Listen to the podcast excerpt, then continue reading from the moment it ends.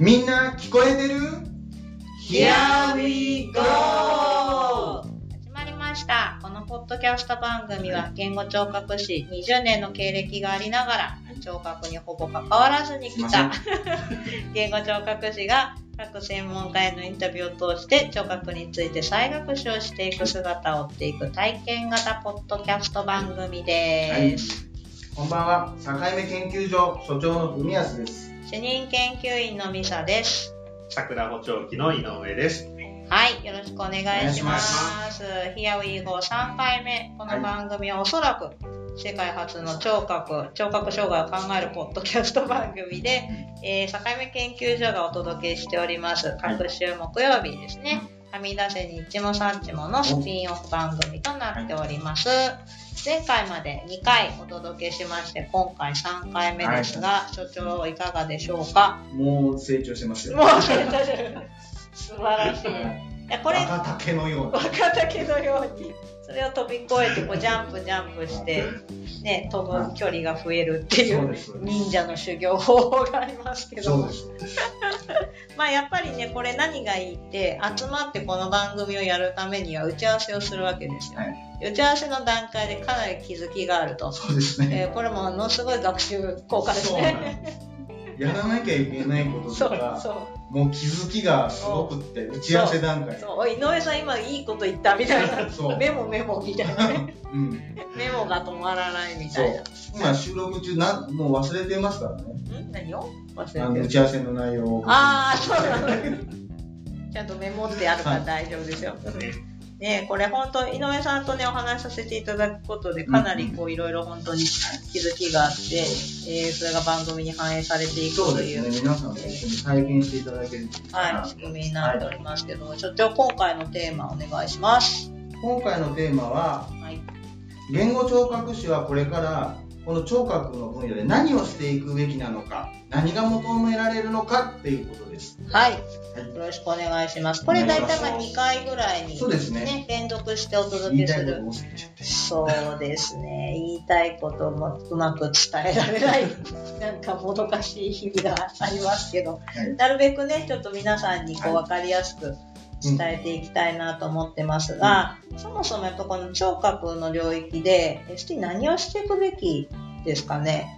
一番最初、とっかかりとして。取っかかりとしてやっぱりあのまずはうん最初紹介にもありましたが、うん。携わってきてないので、うんうん。聴覚のことについてもう一度勉強しなきゃいけないっていうのは当然なんですけども、やっぱりこうそれにまつわる情報うん。自体っていうものをう私たちうん。はないですよね。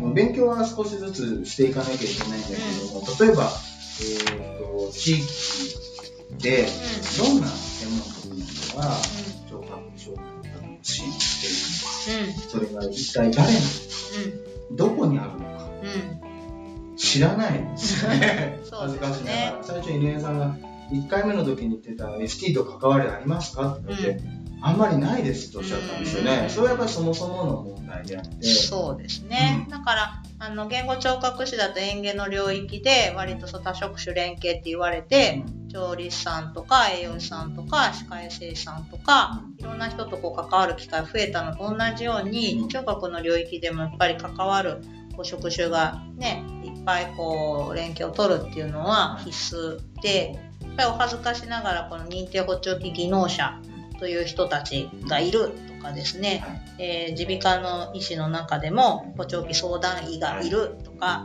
そういうこともやっぱり分からなかった。はい、はい。正直言うと。はい、私たちが学生の頃はそういうのなかったから、うん、あそうなんだっていうのがあってそもそもここキーワードね、あのーそういった専門職の人たちがいるっていうこととその人たちがどこにいるのかこれもあの耳鼻科の、えっと、耳鼻科医の学会のホームページとかに出てますよね。で認定補聴器技能士さんの方は、えっと、テクノエイド協会のはいホームページでうん全部載ってますね。ね、そういうのを見ていただくとあのお住まいの地域とかお勤めの地域にどういった方たちがいるのかなっていうのが分かりますもんね。ねまずそこをちょっとまず情報としてねそうですね。すぐ得られる情報そうそうそう、それはもうかなすぐ得られる情報。で、まあ、正しい情報をやっぱり伝える義務っていうのはやっぱりあると思うので、えー困ってる人がいて自分が何かできなくても適切に助けてくれる人を紹介するっていう。そうですね。ね情報を持ってる、知ってるっていうのが大事になってくるからね。そうそう。ね。ね、なんか私たちもちょっと困ったら井上さんに相談だって。いや、でもね、ん本当にあの、そうやって紹介していただいたり、うん相談していただいてるのですごいありがたいんですけれども、うんやっぱり中にはね、そうじゃない方もいいらっしゃるわけですよ。ね、あのーまあ、ちょっとね、家族から、うちのおじいちゃん耳が遠いんだけど、うん。って言われても、えー、そうよく聞こえてるよ、私の声にいつも反応してるからって言って、うんまだいいんじゃないか、みたいな感じでね、うんお伝えしてしまう方もいらっしゃったりとか、まあ、やっぱり介護施設に行くと、えースタッフさんの声が聞こえてるからまだいいんじゃないかとか、うんうん。まあ、あの、多分その人を思いやってね、うん。優しい声かけをしていただいてるんでしょうけれども、うん。やっぱりまあ家族としては、そこにすでにお悩みがあるわけなのうん。で、でそこは、ね、あの、親身に、あの、相談に乗っていただけて、うん。本当に正しい情報をお伝えしていただけるといいなと思います。うん。やっぱり、あの、難聴に対する対応っていうのは早ければ早いほどいいので、ここがね、そう、本当重要。そのチャンスを逃してしまうと、うん。またやっぱり2年3年先まで行ってしまうっていう方もいらっしゃるので、せっかくのそういうお声はきちっと拾って、うん。正しい情報を提供していけれるようになったらいいなと思います。うん、そうですね。やっぱりその、ちょっと聞こえにくい、うんより良い聞こえが得られるといいなと思ったのがもうチャンスですもんね。そうそうそうですね。そこをやっぱり正しく捕まえて、今、お試しで補聴器使えますもんね。そうですね。まあ、どこのお店さんもほとんどお試しでできますので、まあ、まずやってみるっていうことが大事かなと思いますね。で、まあ、耳鼻科をね、まず受診して、小耳の病気がないかっていうのを調べてもらうだけでもね、うんまずいいかもしれないし、うん。そこで相談していただいてもいいし。ね。ねタイミング難しいけどね、あの病気して急に耳が遠くなるわけ、聞こえが悪くなるわけじゃないので、徐々に徐々に悪くなっていく中で、そう、高齢者のよくあるパターンですけどね、ん。あの状態なので、そうそう。ね。そう。まあでもね、あの、どこかにやっぱりそういうサインは出てるんですよね。はい最近テレビの音が大きくなったとか、やっぱりあの、聞いてるようで聞いてない。うん、読んでも返事しないとか、やっぱり表情がちょっと泣く乏しくなってきたとかね。やっぱりそういったところをちょっと見逃さずに、あの、相談してもらえるといいかなと思いますね。うん。本人がやっぱり気づきがないパターンが初期は特に多いんですよね。ね周りは困ってるけど本人は全然困ってないっていう。時にこう十なんていうんですかねちょっと試してみないっていう誘い方でうまくいった方法っていうかうまくいった例とかあります？うまくいった例は、やっぱりあの、今でも困ってないかもしれないけれども、聞こもっと聞こえるようになることで、例えばお孫さんと楽しくお話ができるようになりますよとか、あの、デイサービス行って、ももっとみんなとお話盛り上がるようになりますよっていう、何かこう楽しみとか健康とかそういうイメージしてもらうこと。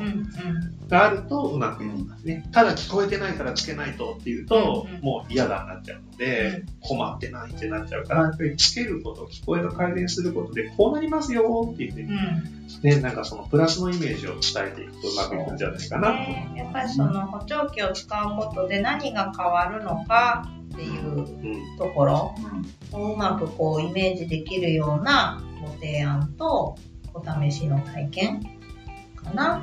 そうですね。ねうん、確かにね。うんここをうまくこうマネジメントできると、そうですね導入がだいぶ変わりますよね。そうですうね。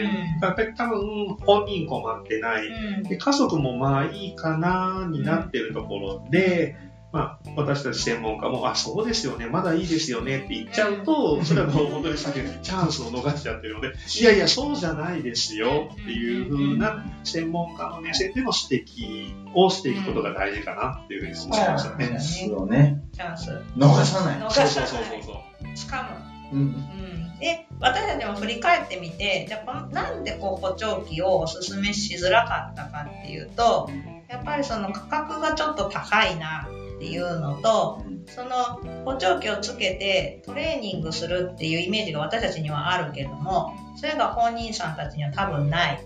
っていうの、そこを誰がサポートするっていうところの不安を進めたもののうまく使えないかもしれないっていうところもあったので、これはやっぱりその市町村によって助成金の制度がありますよとか、そのつけた状態で井上さんみたいに、あの、お家に来てくれるあの補聴器屋さんもありますよとか、で補聴器の外来でも生活に合わせた聞こえの調整っていうのを一緒にやってもらうといいですよとかね、具体的にやっぱり正しい情報を伝えていくっていうことが、あの、2回目もありましたけど、補聴器の導入が進まないっていう裏にはあると。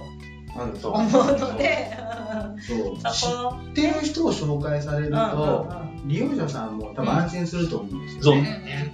そう、私が例えば井上さん紹介すると、井上さんも僕のこと知ってるから、紹介される対象者の方も安心する。そうね、村さんの知り合いならええわっていう。のね、あるしね。大きいですね。そこ大事ですよね。だから、やっぱり地域で、えー、前回も言いましたけど、3密っていう形で、えー、耳鼻科医 ST、えー、補聴器の業者さんっていうことで、皆さんでこう連携しながら、あの、それぞれがサポートして、えー、補聴器だとか聞こえに関するところをね、正しく情報を伝えていけるとやっぱりいいですね。そうですね。うん。ですね。まあ、じゃ今回、えー、まとめとしては、やっぱりまずこう ST が何をするかっていうところでは、やっぱり情報を集めて、えー、正しい情報を伝えるいうところと連携っていうところですね。はい、まずはそこからっていうのが、はい、えー、今回のテーマの、まとめですかね。はい。で、この番組は皆さんからの、えご意見だとかご感想、あとは取り上げてほしい、えー、質問だとか、そういったことも募集しておりますので、ぜひメールください。メールの宛先は、さかいめ .st.gmail.com、さかいめの綴りは、アルファベット小文字で、sakaime.st.gmail.com です。皆さんぜひお便りお寄せいただきたいですね。そうですね。所長が首を長くして 待ってますので。本当です、ね、メールチェックチェックしてね、待ってますから。まあね、こんなサイレントリスナーがとは思わなかった。やっぱね、やってみてよ。思った、うん、あの、私たちラジオ好きなんでよく聞いてて、ラジオのパーソナリティの方がね、サイレントリスナーっていうことを言って見えるけども、うん、やっぱりね、ちょっとレスポンスあると嬉しいですもんね。すっごい嬉しい。本当にメールがあるとすごい嬉しいです。うん、なんで、もうちょっとした感想一言でもいいのでね、お寄せいただけると嬉しいです。はい、では3回目お聞きいただきましてありがとうございました。はい、ありがとうございます。